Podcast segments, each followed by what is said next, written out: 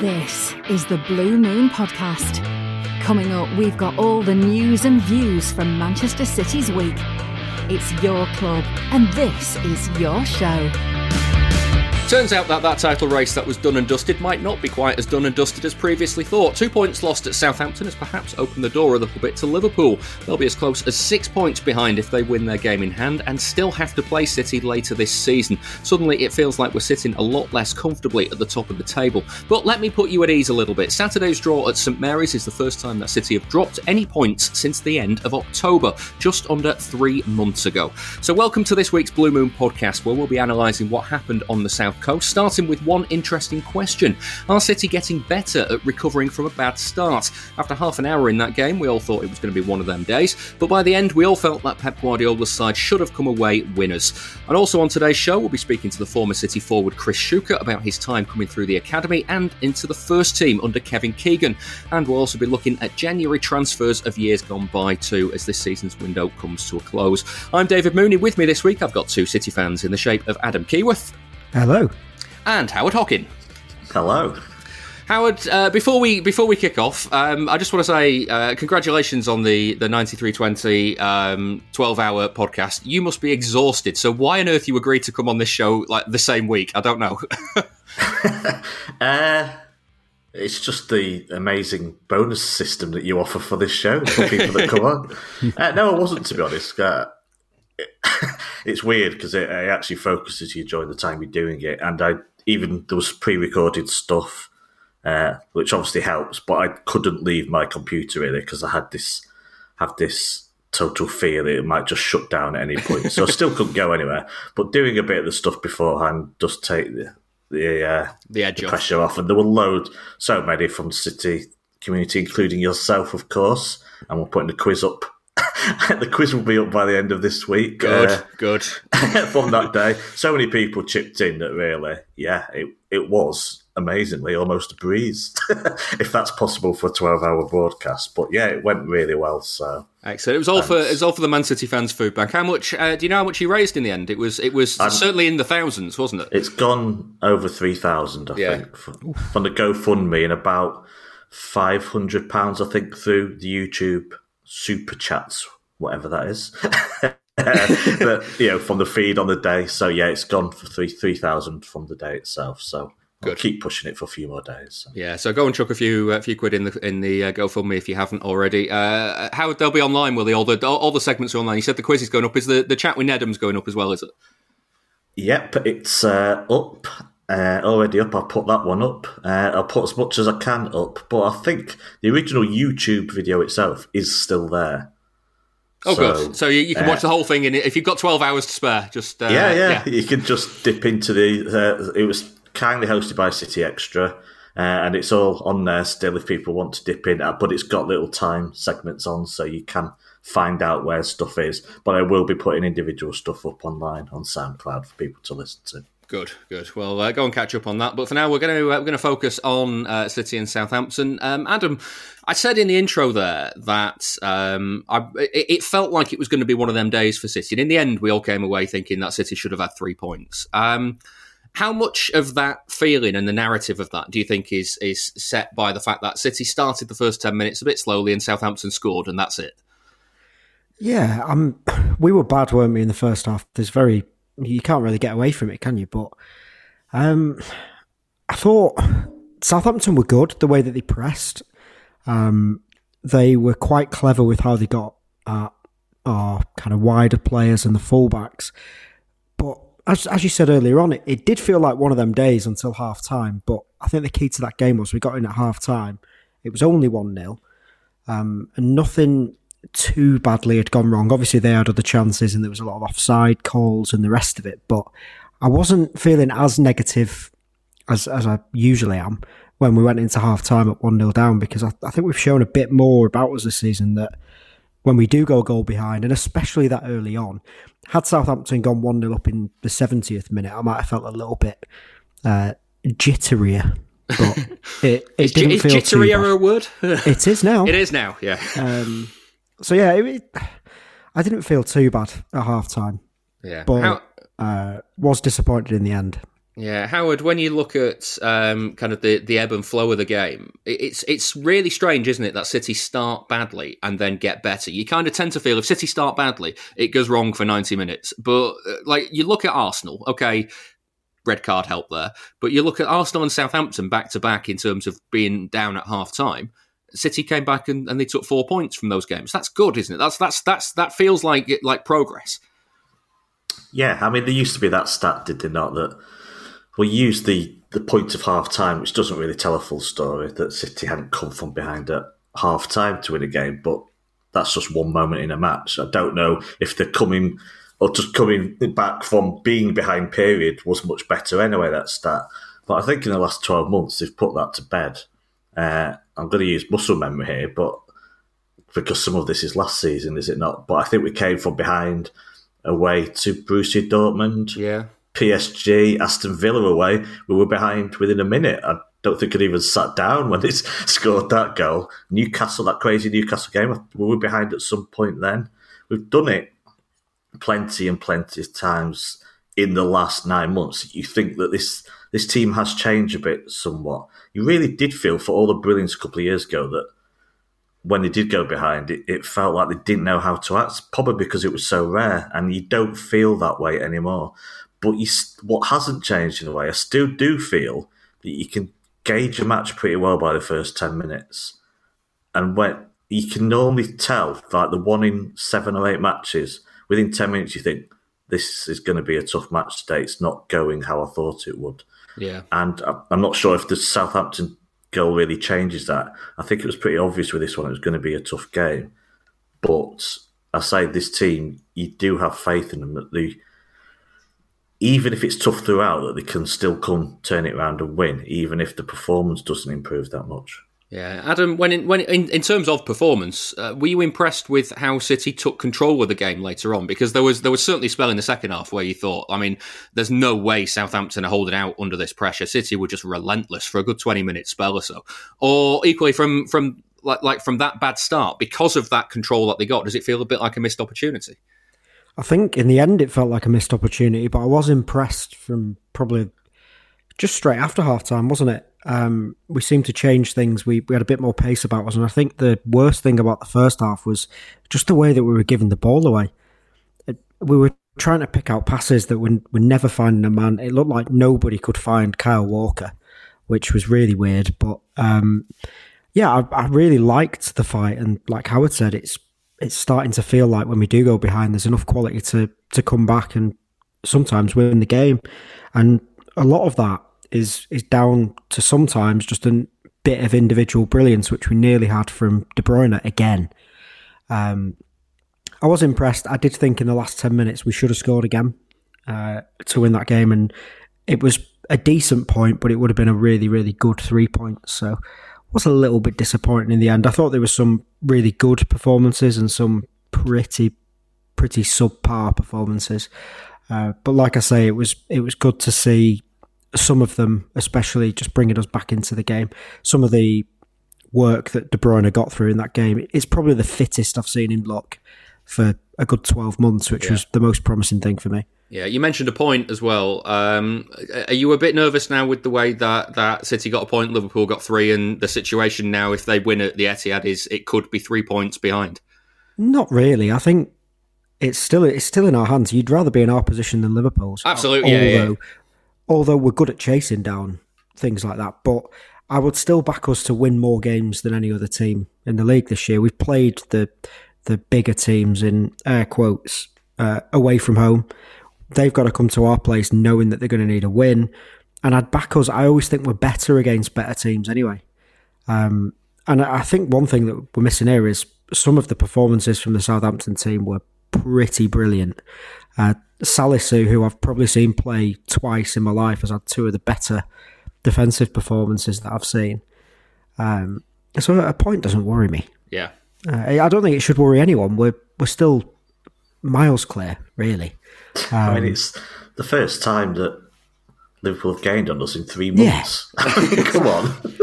yeah, do and, and do you know what? I, I said that during the game. We can't win every game. Yeah. It's just not going to happen. You cannot win every single game. There's going to be, and Pep says it all the time, there's going to be games that we lose and we draw and games where we don't play as well. We've just got to suck it up and get on with it. If we have to beat Liverpool, we have to beat Liverpool. We've done it before, so. I think it was quite relaxed because it felt like it was coming anyway. Well, It had to come at some point, but it's you've got to be you know relaxed about it and say, well, come on, on another day we wouldn't have got the three points at Arsenal, and Yeah. whatever went before it, it was still a late winner, and the Wolves game was nothing special, and there's other games where. Yeah, you look at them and think, well, on another day, we, yeah, we've, we've just about got over the line there. So eventually, if you don't get over the line, even if you think, well, we could have won this one, then yeah, we've done okay out the last 13 games to get 37 points out of those games. It's just amazing. Yeah, yeah. Um, Adam mentioned uh, Howard the uh, that, that Southampton. There was some individual brilliant performances for Southampton. Um, Phil Foden got a bit of a going over on Sky for not track, not tracking uh, Kyle Walker Peters for the, for the goal. Um, I'm I'm still wondering though if it, if we should put it in the camp of well. There's not really much you can do about that. It was a great finish. You wouldn't expect him to do that from there. It was his what was his first Premier League goal, was it? So like you can understand that going in if you might, if you know what I mean. Yeah, but the pet way is that you don't give the opposition a chance. Everyone does their job and they don't have room to have a shot. Uh, I am pretty relaxed, but I mean, the thing with Phil Foden is that it's one of those seasons where he's not he's not quite got going yet m- much. I think obviously did he not? He got injured for England, did he not? And didn't start Yeah. the season. Uh, he's had COVID. Am I right in saying that? I think he has. I'm not, I can't remember if it's been reported or not. If he has, so I'm, I'm not sure. Yeah, and there's a small disciplinary issue, so he sat on the bench a bit. And it's not a concern because he's at the point now, Phil Foden, where I know he's going to be world class. Oh, he is world class. And it's one of those seasons that has, you know, ravaged a lot of clubs, a lot of players. Momentum is difficult, and he's just not quite got going. I just think in his prime, yeah. I think when he when Pep was being cautious with him early doors. It was he often said Pep, it's not what he does on the ball, it's what he does off the ball. And this is perhaps an example of that that Pep himself, I'm sure he won't shout at him, but we'll be looking at that thinking, no, to come in this in this team, it's not what you do on the ball as well. You've got to be tracking runners like that. Someone has to be. And I'm sure I'm pretty sure it won't happen again. So, I mean, you could go even further back, of course, and Sterling had. You can't blame Raheem Sterling for the goal for something that happens at the other end of the pitch, but he had an easy chance to put someone. I can't remember who was I overlapping. think I think it was Kyle Walker. Yeah, at the time, easy, easy chance to put him in on goal, and so yeah, you can maybe I don't know Laporte or Dias should have been closer to Walker Peters, but it's a brilliant goal. So, and sometimes, sometimes you don't. Yeah, one of our players doesn't do something right. Well, they are human beings after all. So Yeah, something you said earlier, Adam, as well, kind of uh, ringed a bell with me because um, th- there was this idea that uh, Southampton were really, really pressing City in that, that first half. Then you look after the goal. All of Southampton's threats. There, there, there was a, another goal that was offside. There was a penalty claim that was offside. Uh, in the second half, they had a they had a header that um, Ederson did made a good save from. But then there was there was a header that hit the post, which was offside. Is that actually just City defending quite well? Um, They've held, they've, held a good, they've held a good line. Yeah, they have. Um, and it would probably be remiss of me to say that it's luck because we know what, what Pep is like. We know what the coaching staff are like at City. They've they've prepared for that. They knew what Broja was going to do, who, by the way, looks very good. Um, they knew what he was going to bring, and he was playing on the last man the entire game. Um, so I don't think you could put it down to luck. I think it is just City defending properly. Um, and do you know what? With Ederson, it's, it's it was a really weird game. He made that good save later on, but I did think he was an offside, well, two offside calls away from having a bit of a stink there, because the goal that was offside was terrible keeping, and the penalty, whether or not he knew he was offside or not, would have been another classic. Oh, Ederson's bored moment. Just don't, don't. I mean, don't take that risk. Oh, I know he's offside, so I'm just going to Um, Yeah. whack him down. No, no, mate, no, don't do that. Yeah, so so both of those were like like you say on another day could have gone uh, in a really bad direction, but Uh, I will put it down to just good defending. We we are a very good defensive unit. It, dep- it doesn't even matter who you put into that um, centre half pairing. Really, they're, they're just really strong. So yeah, it would it would be very harsh to say yeah they just got lucky three times. I doubt it. Yeah. Um, just on the on the other end of the pitch, though, Adam, um, we talked about uh, Sterling not putting in um, Kyle Walker in the first half. There was there was an opportunity where he could have equalised at the late in the first half. Why do you think it wasn't working for Sterling in this game? Don't know. For I mean, as good as he's been over the last month, that was as bad as he's been good. It was really, really bad, wasn't it? I mean, the chance that he missed was bad. The missed overlap uh, by Walker twice, by the way. It wasn't just once. He did it again later on. He couldn't find his feet. He he just didn't have what what I really liked about him the last month. He seemed to have a lot of confidence and he was driving at players and he he you could see him kind of feeling himself and he was he just he every time he got the ball, especially at the home games, you'd get up and you'd think, right, something's coming here. Which sometimes with Sterling, when he's having a bad day, it's the opposite. He gets the ball and you think, just give it, just pass it because it's just not happening. And my concern with Sterling is he is very much the football cliche of he is a confidence player, but also if, when he has a bad game, it, it looks really bad. And he does have a, a habit of missing every now and then, maybe once a season, missing one of those tap-ins where all he has to do is just pick out what 99 one hundredths of the net and it goes in. um, and when he doesn't, it looks really bad because people are already on his back. And it, the other thing with Pep is we remember from that Burnley game where he got t- taken off from it. Pep won't stand for those missed chances. And if Sterling starts missing games again, it throws up the contract thing and it just gets messy. So it was quite hard to watch. Although I'm glad he came off when he did because we looked better, I think, when he came off. Yeah, was it? I was going to ask Howard. Do you think it was simply the input of of Jesus in that second half that changed things for City? Because you, you look at it was after that that City equalised. There was um, Jesus himself hit the post. De Bruyne hit the post. They were they were really pressing in that second half. Yeah, well, I mean, the change made a difference. Obviously, uh, being taken off after fifty five minutes is by Pep Guardiola is damning. Yeah. Uh, I mean, there's not even an hour on the clock, then he's not happy with you. Uh, I assume just gave him, should have gone before, but really, Pep did do half time once, and I guess he to give him 10 minutes to see, you know, if he could turn it around, which fair enough. Yeah, Jesus made a big difference. He was excellent. we looked a lot brighter. The unknown is that perhaps this is what would have happened anyway, because City do have that patience now, do have that they look at the 90 minutes as a whole. They don't go for the juggler immediately. They can just slowly turn the screw. And it felt like perhaps the second half would have gone that way anyway, irrespective of the personnel on the on the pitch. Couple of uh, couple of decisions to look over before we finish. Um, Howard De Bruyne wanted a penalty, but the referee and the VAR said no. Uh, the referee said there was no foul, and the VAR said the foul there was a foul, but it was outside the box. Uh, what did you make of that?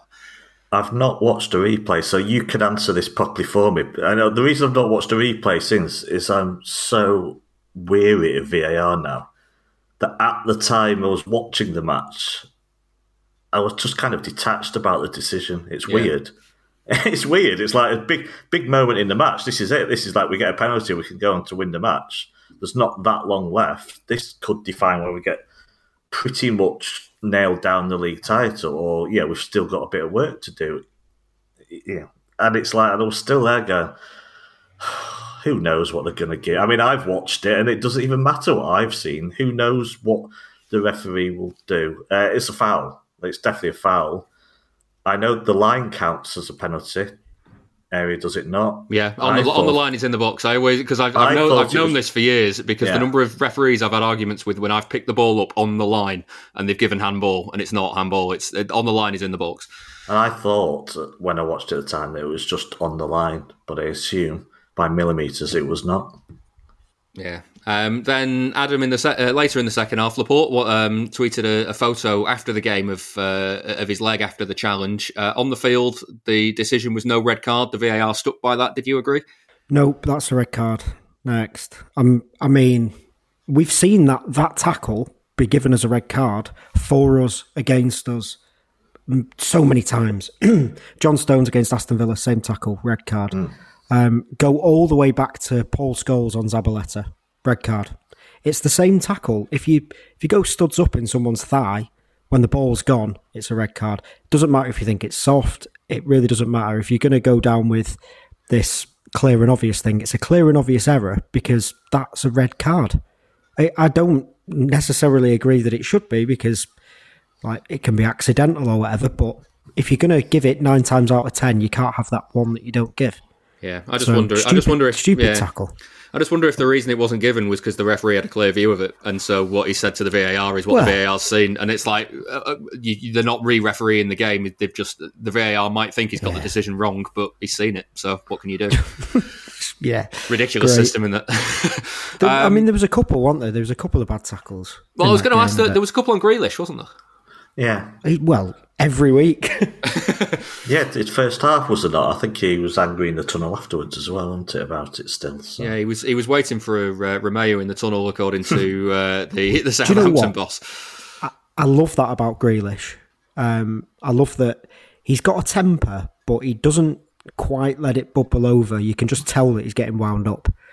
Um, and I'm glad that he waited for him in the tunnel. He, he, if your standing foot is planted there, he's breaking his leg in that tackle.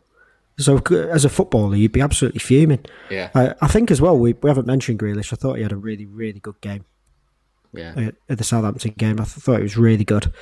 Um, again, but obviously he doesn't. He hasn't been getting goals and assists, so Twitter says it doesn't count. Yeah, narrative narrative uh, narrative runs away with itself, doesn't it? Yeah. Um, Twitter knows best. yeah.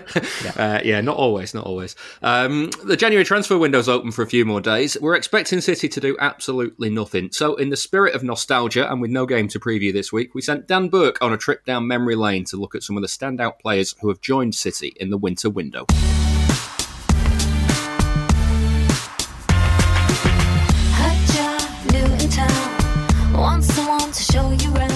New winter transfer window was only open for three days before City made their first signing. Djamel Belmadi joined on loan from Marseille before David Sommeil arrived from Bordeaux and Robbie Fowler swapped Leeds for Manchester. I thought we were beginning to throw money around that we shouldn't have been.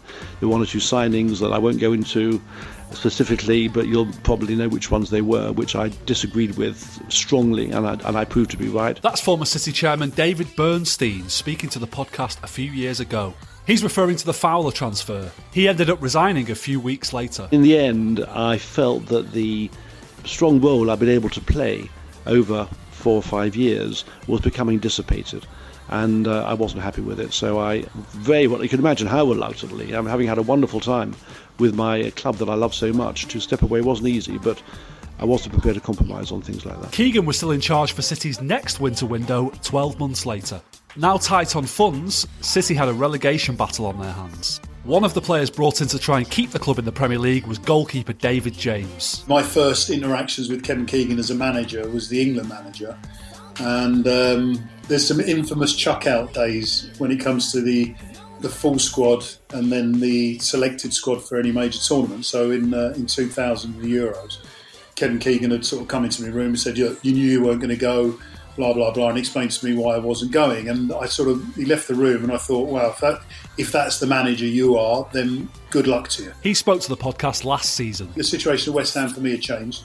Alan Pardew had taken over as manager, and you know, I think. Uh, euphemistically, we didn't see eye to eye on a few things, and the fact that Manchester City sh- showed faith in me, the fact that I'd actually worked with Kevin. So, I mean, as much as I was disappointed with not being in the squad, um, I'd still work with him, and there was there was obviously sides to him which I really really did admire.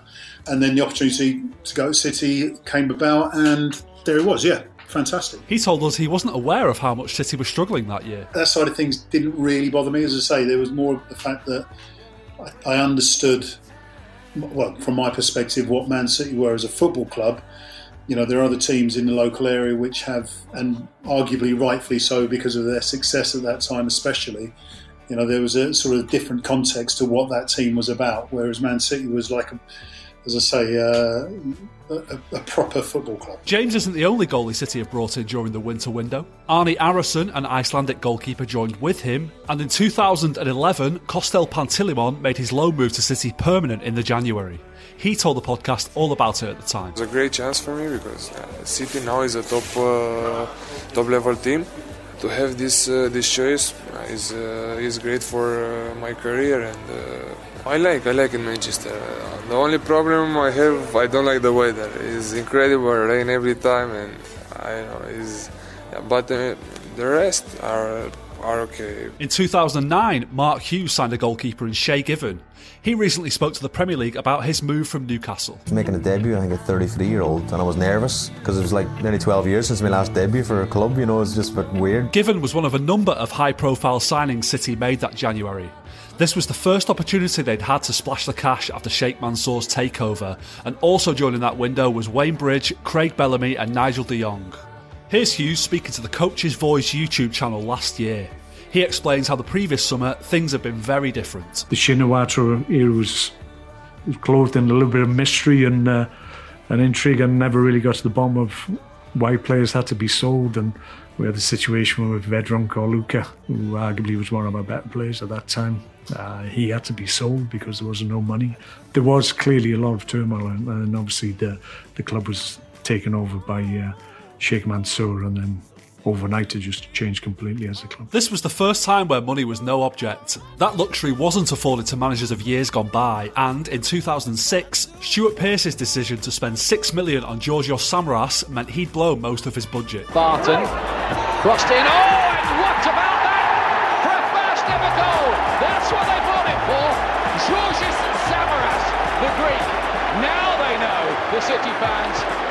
splashed out six million on him. Samaras, though, wasn't a hit at Eastlands.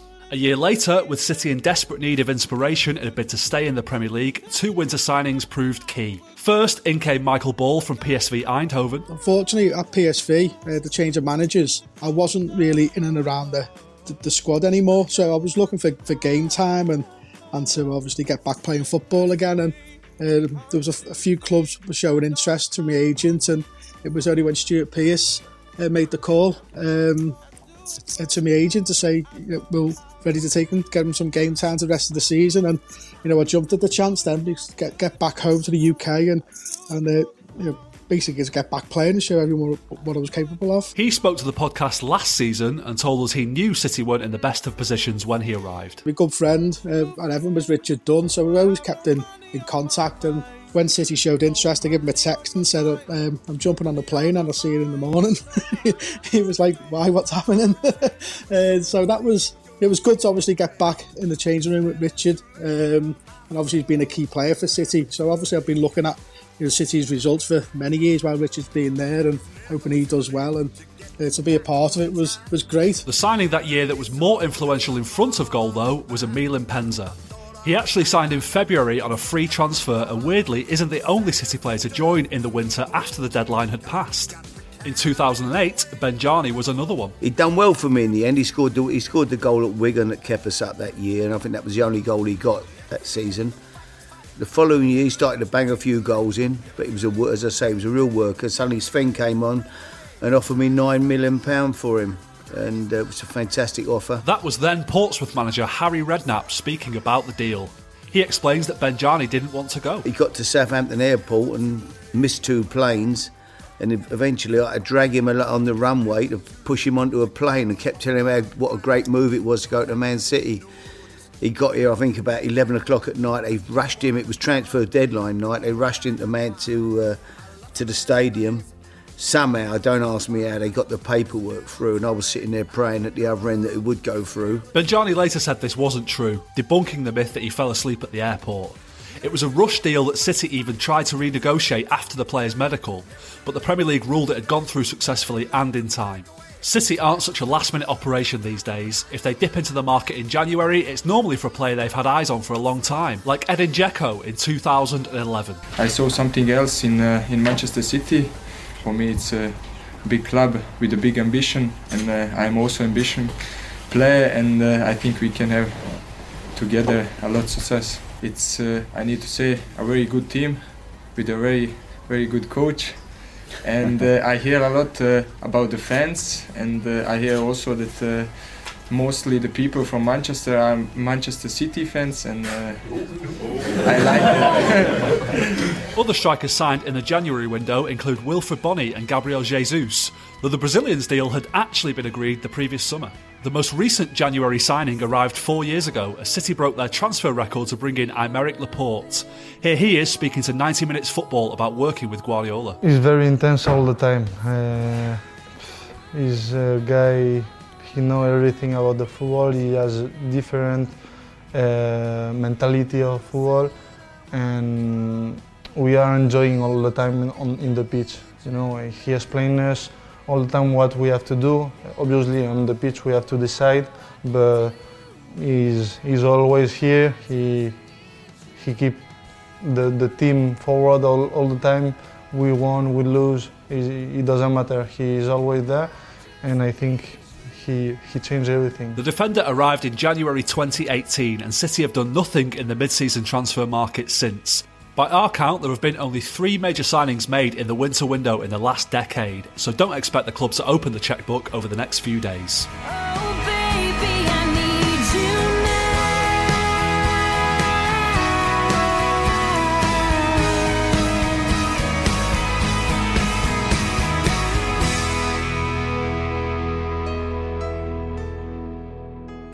My name is Gerard Wiekens, a former player of Manchester City, and you're listening to the Blue Moon podcast.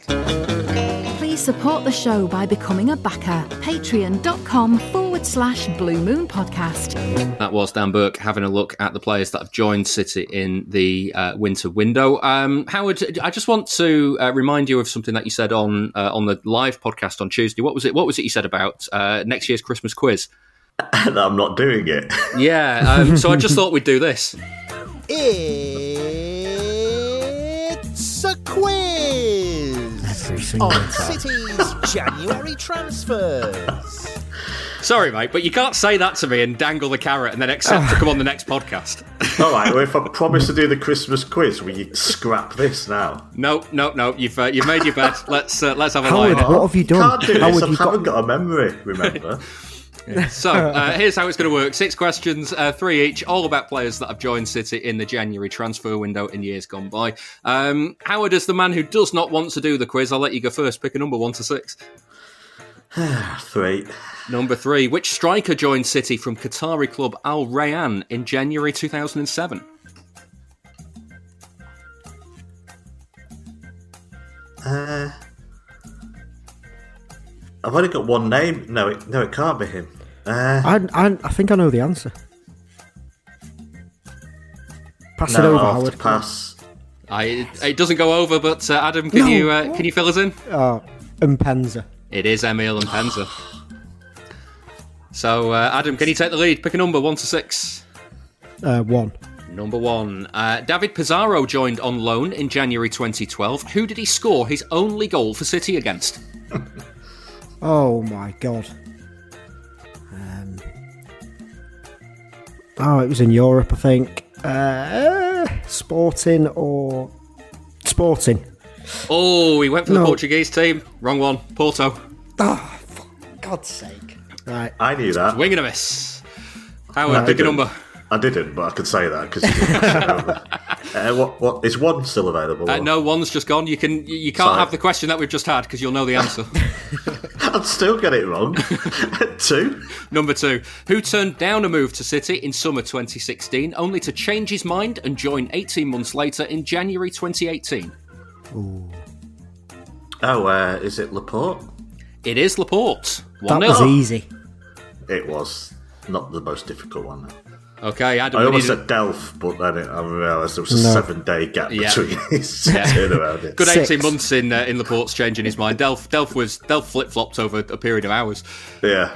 Let's, Adam, let's go uh, six. Yeah, number six. Uh, on which ground did Felipe Caicedo, signed in January 2008 by Sven Goran Eriksson, make his debut? Uh, oh, is this a trick question? Oh, I'm going to go with the Etihad. It's a good idea, but it's not. He actually came on for Benjani in the uh, in the Old Trafford derby, derby where, In the uh, where- yeah, where right. where Benjani scored on his debut. Wow. Ah, trick. Yeah, I thought you were tricking us there. Never no, mind. sorry about that. So Howard, can you uh, you'll you'll win it if you get this one? You've got uh, four or five. Pressure here. I mean, this is damning for Adam if I win this quiz. uh, four, please. Number four, at £28 million, including add ons, who became the most expensive African footballer when he joined City in a January transfer window? Oh, is it Wilfried Bony? It is Wilfried Bony. Th- Your easy. questions have been ridiculous. that would have been three out of three, and I'm stuck here on zero. Well, some some dignity here, uh, Adam. If you can get a late consolation with question number five, uh, Daniel Van Buyten joined City in the winter of 2004, and he played five times. Who were the only team City beat when he was in the team? Oh, come on! Are you joking? Are you actually kidding?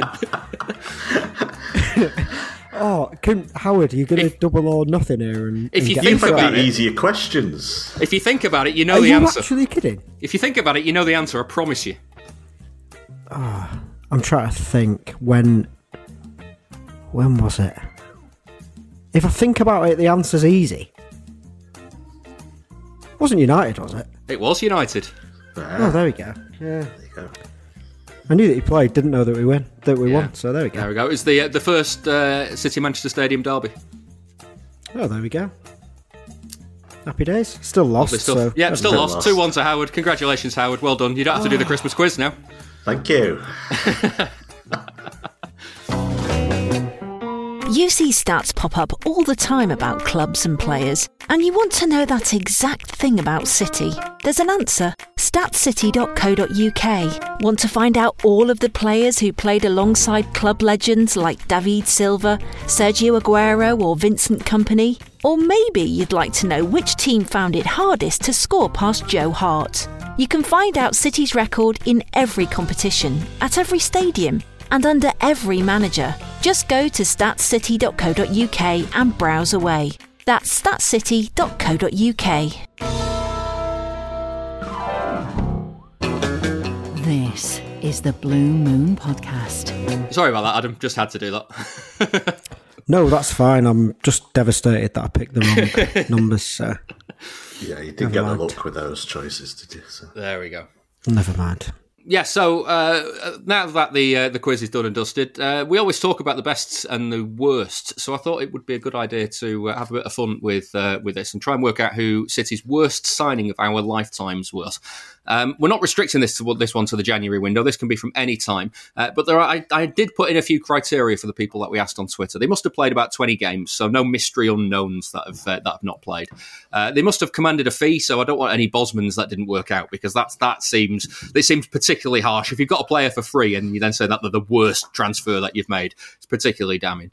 Um, and expectations, I think, must have been uh, fairly high. So no players where, where fans had reservations, that sort of thing. Um, what what are your gut instincts to start with, Howard? What what who would you go to as uh, as one of the worst? Yeah, giving this a bit of thought. I've got to.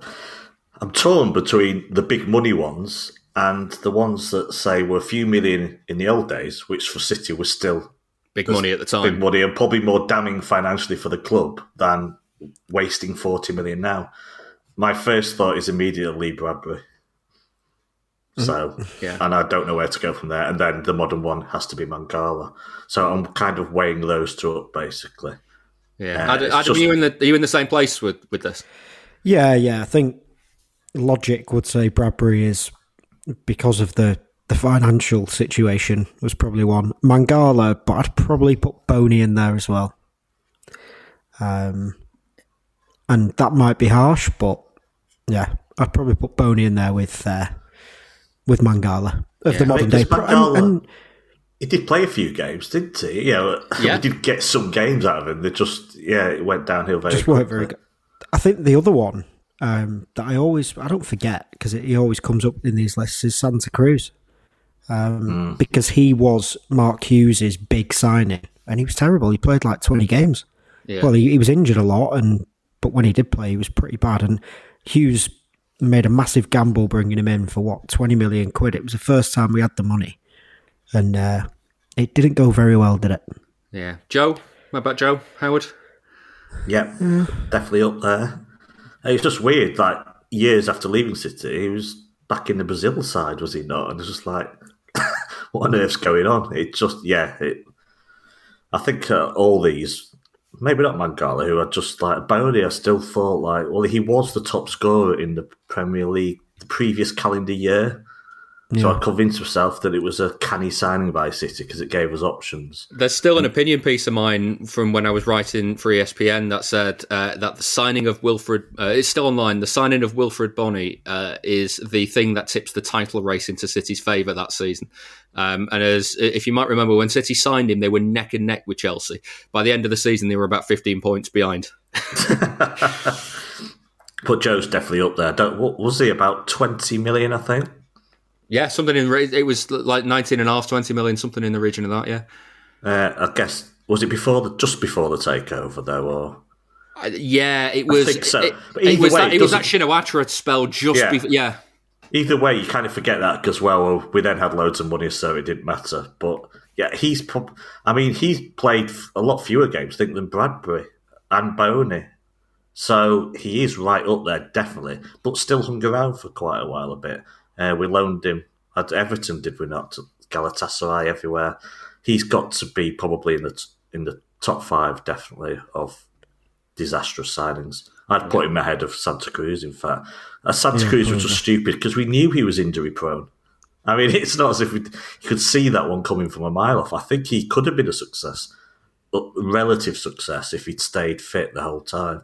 Whereas Joe just did not work immediately. Yeah. Just, yeah, just, yeah, I don't know, the lifestyle, everything else, it just didn't work. Yeah, didn't make sense. Well, uh, some suggestions from Twitter. Niall says uh, probably not the worst pound for pound, but worth a mention is Santa Cruz. Uh, we'd got money, we'd just got money, and he was clearly the Hughes signing among non-Hughes signings. Uh, now the fee doesn't seem too high, but at the time we'd not spent 18 million casually on a third choice striker before. He did out. Joe was probably worse, but he did all right in the 2010-11 season, and expectations changed about a month after he signed. Bradbury is probably the worst in terms of hitting all the criteria, but in 97-98 was a shambles. That fee though, three million in 1997. Uh, Kalmami Usama says uh, 42 million pounds for Eliaquim Mangala at a time when we were in hopeless need of a class defender to build around the back line. Ended up making only 79 appearances before disappearing to Valencia. Uh, Jake says Mangala, the fact that we also ploughed that cash into him, which meant we didn't move for Sanchez and shipped out Nastasic. Uh, Francis Foles goes for Lee Bradbury when 3 million really was 3 million. He actually wrote it down as Lee Bad Buy, but I corrected that. Um, Paulinho uh, says it has to be Bradbury, uh, considering the state we're in at the time, and he was our all time record signing at the time. Uh, Ender Byrne throws in uh, Matías Vuoso, who was 3.5 million in 2002, but he never played for the first team. Uh, he also says Jon Macken for 5 million in 2002, which I, I think is a bit harsh, Adam. Yeah. You know why? Because I went to that. You know when Preston beat us 2 1 and he scored he from scored the halfway line? Yeah. Yeah. It was chucking it down. And that was the time when you had a good game against City. City signed you. it's just like, you know, it only took one game, like uh, Bob Taylor or whatever. It's just like, yeah, if you play well against City, it's, you're kind of in the shop window here every time you play them. They'll probably splash a few million pounds on you. He, of course, he scored. Yeah, sorry, I'll leave it to. Uh, he's probably paid it back for one goal, anyways. But I'll, I'll leave it to Adam. Yeah. No, no, hundred percent.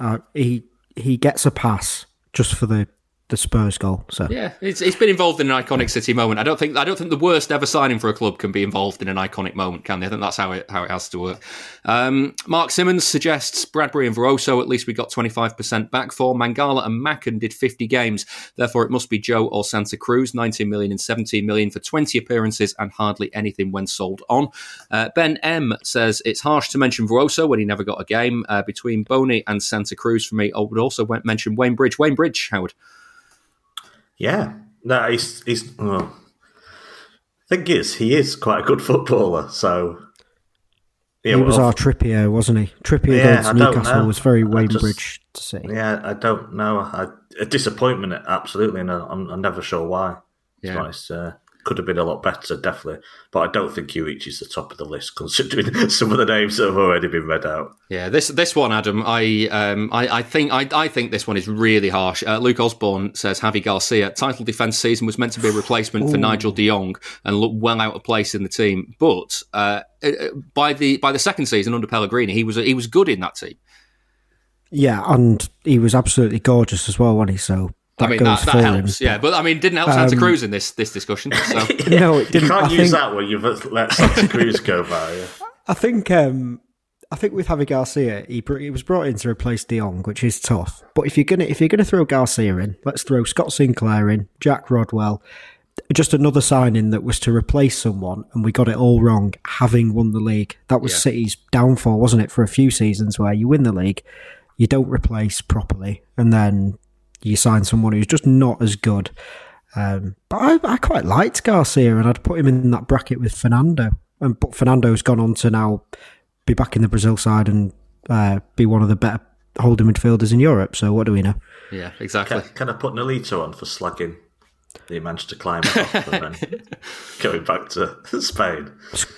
Well, what did he get more headbutts than goals in the City team? yeah. He headbutted Yeah. two Got away with one in one Yeah, yeah. match. It- yeah. Yeah. Uh, Paul Ferris suggests uh, Gerry Creaney for Paul Walsh and Cash, uh, which is Great shout. Yeah, it- Yeah. it's a horrid transfer that one.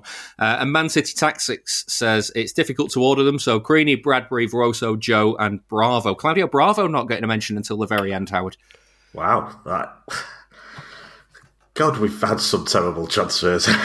Um, I assume any club podcast could probably sit down and name 200 because obviously every club's got a long, long list of things that have gone wrong. Bravo. I've just thought of a couple more as well. He's got to be up there. T- yeah, T Rex hands Bravo. It's just like it's weird. It's weird because his his stature was big. You know, it, it seemed a bargain at the time. and yet, And yet, when he was in the goal, his stature was tiny. yeah, he Uh, well, what was it? His can we debut? at that- least- Was it the Manchester Derby? The debut. Yeah. I mean, it Yeah, just where set he the scene forgot. perfectly, didn't it? So, I mean, at the same time, though, he did win us a few penalty shootouts that got us through Carabao Cup times. True. So, I mean, at the same time, he was good at penalty shootouts, but he was terrible otherwise.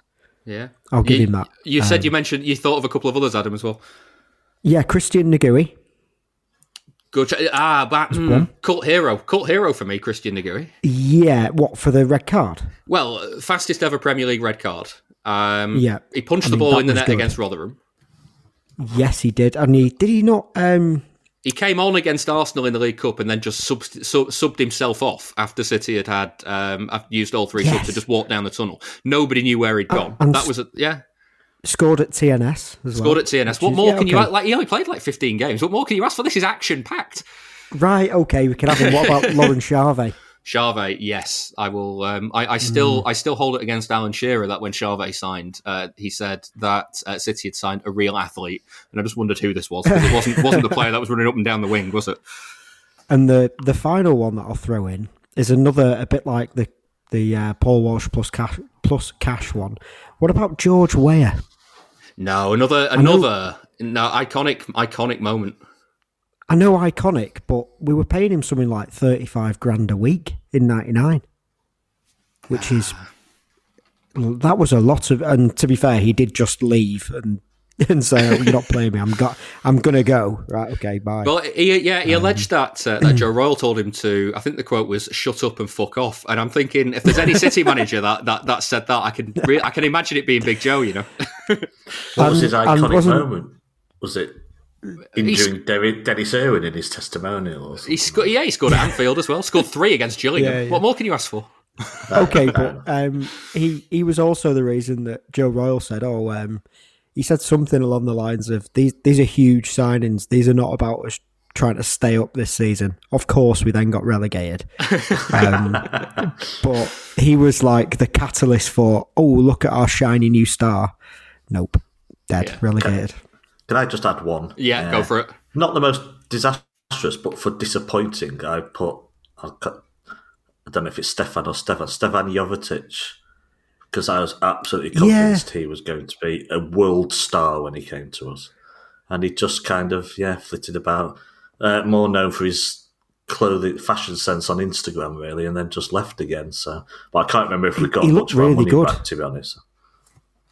Yeah, he looked yeah, really, but just, really I, good, s- didn't I he? expected so much more from him. Yeah. Yeah. Oh, what about Jerome Boateng? Nah. We yeah, signed- yeah, I'd say Uh, uh, another dis- iconic. yeah, disappoint. No, disappointing for City, wasn't he? But then went on Well, to yeah, have a, 10 a pretty decent million career. quid.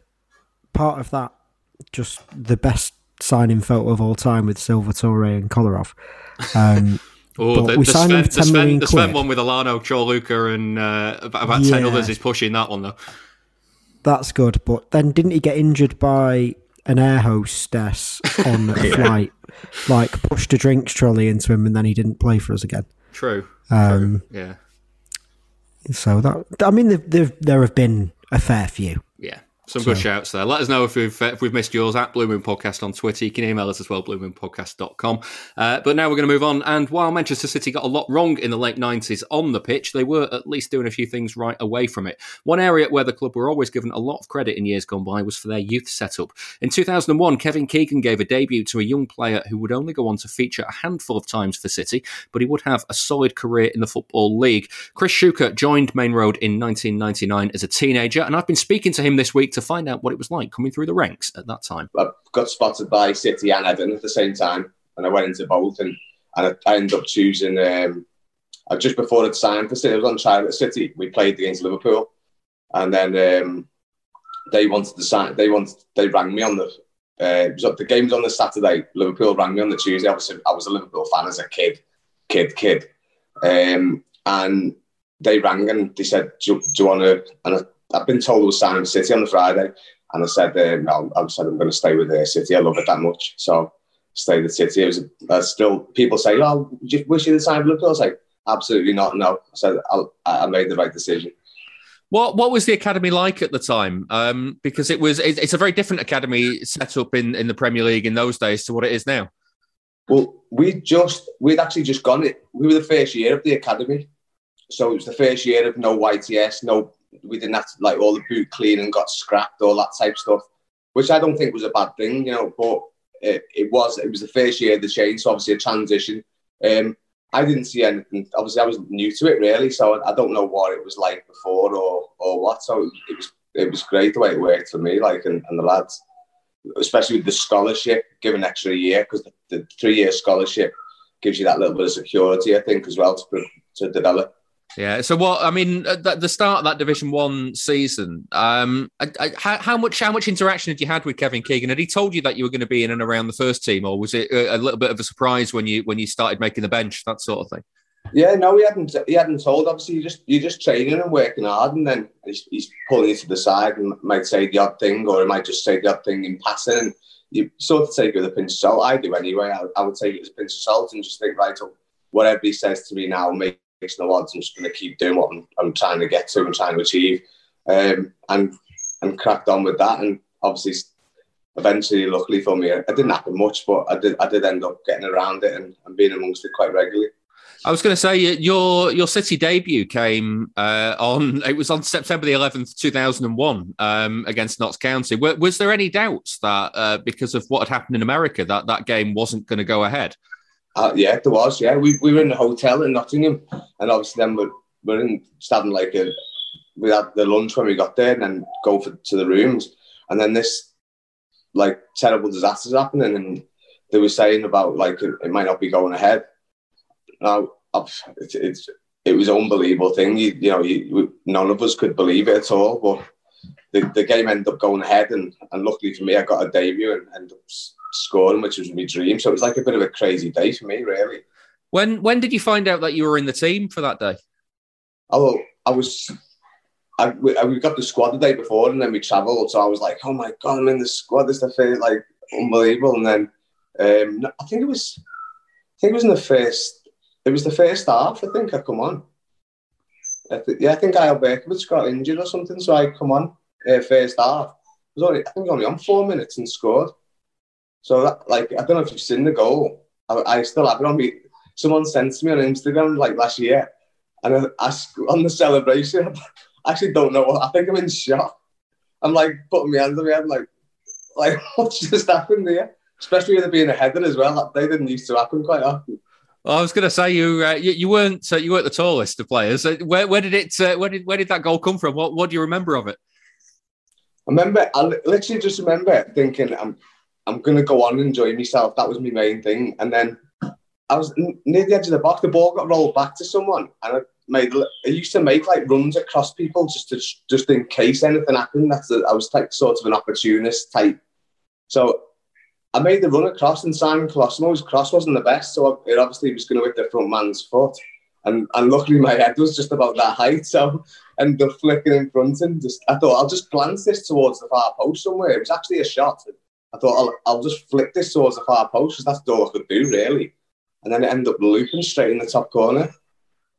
Do you when when obviously uh, you were on the bench to, to start with for that game? Um, when uh, because the substitution came quite early, were, were you were you kind of did you not have time to get nervous or anything like that? No, and I'm not really a nervous kind anyway. I'm, I'm more like um, uh, just for enjoyment. So uh, the nerves never used to get me really. Um, and yeah, it, obviously getting on. I, I didn't think it'd even get on. To be honest, I was like, I'll probably just come as a kid, sometimes you, when you travel with the first team, certainly until you've been on the pitch, most of the time it's like I've come for the ride sort of thing to get a bit of experience. And I remember Goater and Huckerby and stuff speaking to me in the changing room and Dickov and they saying, you know, you, you've, you've done really well to be here and stuff. And you're thinking, well, well, that's the step. I've done well to be here. That'll be this step for this week. And then maybe next week you'll go again and then you might. So, so to get on, I was, I was absolutely over the moon there. Now you mentioned uh, Darren Huckerby there, uh, Shaun Goater. There was uh, there was Paulo Wanchope around the, the, the first team at the time. Um, uh, what what was it like to, to to kind of be training with these sorts of players? Oh, top draw. They were, I'd seen Huckerby when I was a kid. He was obviously quite young when he came on the scene at like Coventry and stuff. And um, it, it, yeah, they, they, were they were good players. You know, back back in the day at that level, um, they're, they're amazing players. So to be amongst them was um, was I used to listen to them and take on board. Obviously, my good mate Shaun Wright-Phillips, was in the squad. He got in a bit earlier, so he used to, he'd sort of primed everyone really because he'd had like a bit more of a taste of it and stuff. So, yeah, it was um, it was amazing. Yeah, the, uh, did you find it difficult at that same time though? Because obviously, with with so many forward players in in a Keegan I mean, Keegan was known for wanting to get forwards into the team, but there's there's only so many forwards you can get into a team. Yeah. Well, people people say, oh, it must have been that hard in them days because they didn't have the money to spend. I think I think Keegan spent about fifty million on forwards, and like back in that in that time, you know what I mean. Yeah, Anelka was thirteen million, and there was like some right money and players coming in. So you find it hard. You, you take a step up the ladder, and then and then you bring someone else in, and that puts you back down the ladder. Because as soon as you paid five million or something for someone, Jon Macken or whatever, you're straight back down the ladder and then you, you're going again. But I never really see myself. I see myself as more as a winger in, in the reserves and youth team. But Keegan would only would you say I only see it as a, like a number ten. So that's that's why I played in them um, positions for, keep, for for the first team. I never used to play in them in, in anywhere else except for the first team. Yeah, um, I want to take you to the start of the next season because obviously City were promoted um, in that uh, in that year. Did you think when City went up to the Premier League, did you think that that you it was going to be even harder to get into the team at that point? Yeah, you think it's even harder, but that, but I'm like looking at the progression and stuff I've been on and the things the manager was saying. Um, they're quite they were quite positive, really. So I I, wasn't thinking there was no negativity coming in thinking, oh, I've got no chance now or anything. It was like um, he, he's these are the things he's saying. Let's let's take with a pinch of salt, as I said before, and keep working hard and and um, keep pushing to where we want to get to.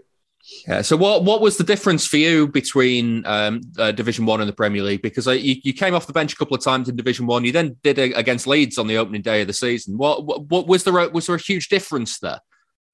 Well, I, I'd had a I'd had a good pre-season, so I'd played a lot of games that pre-season. Um, I think I'd scored I'd scored six in pre-season, and I was like literally full of confidence. I was, I was, I actually, I actually thought I was going to start the first game of the season. Um, I was actually, funny enough, I was actually disappointed not to start the first game of the season because I'd had a, had a good pre-season. Um, but you know, then soon as he's named the team and I'm not in it, then uh, so I, I thought, well, okay, I'm on the bench. If I, if I come on, I've, I've my view was I have to make an impact. It annoys me these days in this area when young lads come on the pitches and they're getting it and passing it sideways and they only get limited chances. They have to go make an impact. Um, so my view was like I did in the first game against Notts County, I luckily got ahead and scored. I have to go on and make an impact. It was, uh, I think we were 2 0 down at the time when I come on. Um, but yeah, fantastic experience. I, I got one shot off. Um, Paul Robinson saved the near post on targets, which so I'm thinking, right, okay. And another one come back to me and I tried to whip it for the far corner and got it wrong and it went the, over the well over the bar, which annoyed myself. But yeah, it was a, it was an amazing experience. And then having that little taste of of being on the pitch in the Premier League, then it's like we need to we need to kick on and keep trying, keep keep getting more of these moments to make them impacts. Yeah, well, I was going to say then Blackburn came a few weeks later. Um, what? When did Keegan tell you we're going to be starting that game? Literally on the day. Me and Mikkel Bischoff were both in the squad, and then he, we were like newer in the squad. Obviously, again, Sean had been around the squad for ages at that point and played the whole season, so he was like a regular. But me and Mikkel Bischoff were in the squad, and then he named the team. We're both starting. Yeah, when, when you look back at your at your time at City, um, is there anything that you that you think you could have done differently, or you wished you'd done differently? No, I I, I don't. Um, well, Blackburn at home, I could have. Uh, when I lobbed the keeper, Brad Friedel come out and it landed on top of the net. I could have took a little bit off that and that had a change. And the first half, one Anelka squared one, and I went to side foot it, and I and I, I never would have side foot it in training. I would have just I would have just gone straight through it, you know what I mean? And I went to side foot it and it slides off my foot and ends up going. But then things happen. They happen every game now, you know what I mean? But as a young lad, like I said to you before, um, you you have to you have to make that impact. Now, if Anelka done that, it's not even looked at. It's like oh, like oh, lucky Nick, you know, we've got the. But with, with me, it was like my first start. You have to make that impact, and I, if if one of them goes in, my City career could have been a whole lot different, but it didn't. So I don't dwell on it. It is what it is. Yeah, and uh, just finally as well. I mean, obviously, uh, you mentioned growing up, you were a Liverpool fan. Uh, City and Liverpool have been uh, going head to head for I'm the last few of, years. I'm full City now. Don't worry. I was going to ask, uh, did, did your has your experience of being at Maine Road changed where you where yeah, you're at? absolutely. I'm, I'm I'm like a full City. Like yeah, City's my team. My little girl sports City, and yeah. So I I absolutely one hundred percent. Yeah. What, what do you mate? What do you mates from growing up? I'll uh, I'll say about that now. Oh, it's, oh, give it. Oh, played for City, did we? I say, like, yeah, you support Liverpool, but you didn't ever play for them, so keep your zip shut. You just chose them. Check out exclusive City interviews on our website, bluemoonpodcast.com. That was Chris Shuker speaking to me about his time at City. Patreon backers can now hear the full length version of that interview as well, and it will be available for everyone else at the end of the season. Uh, we're going to finish with uh, listener questions. Get in touch on Twitter at Blue Moon Podcast. You can email through the website as well, bluemoonpodcast.com. Uh, Colin James has been in touch on Twitter to say City's record in Saturday tea time games is poor. Last season, I think they dropped points in four out of seven games in that time. Uh, three of our next four are Saturday tea time games. Does this concern you? Um, now, before we get into whether it concerns you or not, I did uh, run the. Uh, I did go back through the fixtures and, and have a look at, uh, at the record uh, for five thirty kickoffs on a Saturday this season so far. It's played three, one, two, drawn one. So they're actually unbeaten on Saturday tea times at the moment this season. since the start of last season, though, the the, the the, the record gets a little bit worse. It's played 10, won five, drawn three, lost two. So it gets down to about fifty percent wins. Um, and then since the start, but it's I, I think it's the I, I, think that last season is being skewed by uh, by the first half of the season because since the start of 2021, when that winning run started at Chelsea, uh, it's played six one four, drawn one. So they're, they're doing all right. Adam, it, it, it doesn't feel like a, a, particularly problematic kickoff time for City. This one, no, uh, it's usually the away twelve thirties that I don't like. Um, but no, I I mean I the dream kickoff time is five thirty on a Saturday for me. So um, I've never really thought about it as problematic. I don't think. Um, it's it's the greatest kickoff time. We've got Spurs at home on a Saturday at five thirty, which is magnificent. um, so I, am all for Saturday five thirty. So nobody could say anything that would change my mind. To be honest, we could lose most games, and I'd still love them. Excellent. I, th- I think it's a small sample size, but you'd have to analyse who they've played. To be honest, yeah, uh, because... they're always going to be better games as well. I'd imagine. Well, yeah. yeah. In my first thought was they might just be the toughest games, but then I realised we've got Southampton, we've got Norwich. It's not always that way, but who knows? They might again. Uh, you hinted at it already, David. some of them might have been like the early start, early part of the season. In the last two seasons, we've not had a pre-season and struggled early doors.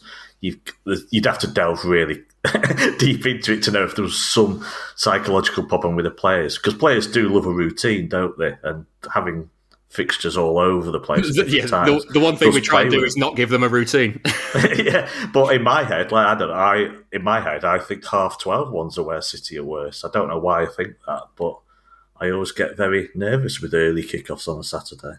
We did it on the podcast a few years ago because uh, Guardiola said um, that he hates he hates Monday night games. Um, and uh, there's he said there's something about having having to wait the whole weekend. You've watched everybody else do what mm. they need to do, and then you've got your game on a Monday night. And then I had a look at City's record under him on a Monday night, and they just kept losing Monday night games. So I wonder if Monday nights are the worst ones, Adam. Well, that, that's worrying because we've just had one announced for Monday night. Yeah, so. yeah, yeah, and it, and it's Palace away, which, as Mike on Twitter said, it's easier to get to Kiev than Palace on a Monday. So um, I'm, I'm, sure Pep will be delighted about yeah. that. Yeah. Right, well, that brings us to an end for this week's Blue Moon podcast. Thank you very much for listening. If you've enjoyed the show, please go and give it a rating and a review in all the usual places. Thanks also to my guests for this week, Howard Hockin. Absolute pleasure. And Adam Keyworth. Yeah, thanks for having me. Uh, if you'd like a little bit more Blue Moon podcast, then you could sign up to our Patreon. Every Monday, there's a bonus show for backers, and there's a whole back catalogue of shows from this season to listen to. Last Monday was the City Heaven, City Hell, where me, a City fan, and an opposition fan reflect on four games between the two sides, too good and too bad. It was with City fan Alan Phoenix Bates and Fulham fan Sammy James. Here's a little taster of this week's show. The first first game I busked. I decided as part of my, my shtick, I was going to do a guest slot thing. So take someone who associated with Fulham and sing a song of theirs. So I did a farcically bad cover of Not Fair by Lily Allen, which was to utter deserved indifference. so I dropped that idea quite quickly. And the, anyway, the heavens opened at that point. So there I was with the ukulele. Everyone ran for cover and I was just stuck on me little blue dot sponsored by Umbro, getting wetter and wetter by the second. So I was fairly wretched before the game to start off with. Now, the thing was, City, I was full of optimism though. Because City had got a 100% home record at that point. second half started, Bobby Zamora misses an absolute sitter, rewrote the books of physics in the process. how, he, how, how he got that over the bar, I will never know. He and did then, that a few times, Bobby. Yes, yeah. Apparently, it's one of his party tricks, isn't it? Very much. So this this could be even more of a hell game for me if that had not done if he'd not done that. Anyway, next ten minutes we're all City. You know, bit scrappy the goal, and uh, Roy wasn't pleased about it, but Lescott managed to get it in from a corner with this mad, mad scramble. Now Petrov's goal was a lot more cultured. And um, so I'm sat there thinking, right, three points in the bag, and I'm taking all the credit with this superb display of musicianship that's obviously moved the team on. so pride comes before a fall. Damien Duff, who I always think could do a great Prof Emmett Brown, he scored from what, to be fair, was a, a nice piece of work. Then up pops Clint Dempsey. I felt weirdly responsible. I busked several games consecutively after that, and it was draw after draw after draw. And I started thinking, is this me? That was a clip of this week's Patreon bonus show. It's out now if you want to hear the full thing. Just head over to patreon.com forward slash Blue Moon Podcast and become a backer for £2 per month. You'll also get a new extra show each week for that price, and you'll get the main show without the adverts as well. All the details on patreon.com forward slash Blue Moon Podcast. I'll be back next week to look ahead to the FA Cup tie with Fulham and the home game with Brentford, so I'll see you then.